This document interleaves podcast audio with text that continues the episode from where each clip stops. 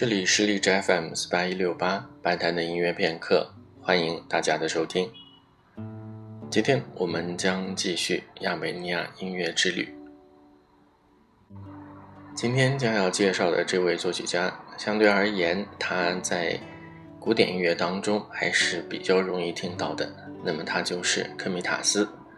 他和哈恰图良可以算是亚美尼亚音乐的代表。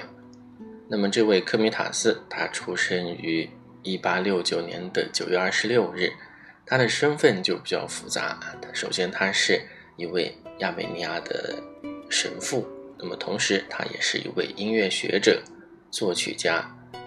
同时他也是歌手，也是亚美尼亚的国家音乐学校的创建人，同时他还是一位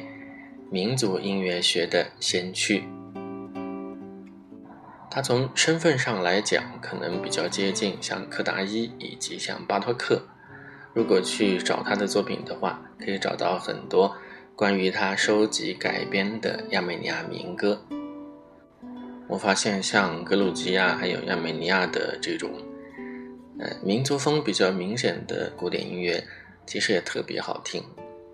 只不过我们一旦提到古典音乐的民族乐派，那么往往就是。总体俄罗斯民族的，或者是，啊，像捷克啊这这样的一些国家，其实像亚美尼亚，像刚才说的格鲁吉亚这些，呃，我发现他们的音乐都是非常好听的，包括像保加利亚他们的多声部的那种合唱也是非常有意思的。只不过这样的一些音乐类型真的是非常不好找，呃，相关的一些唱片。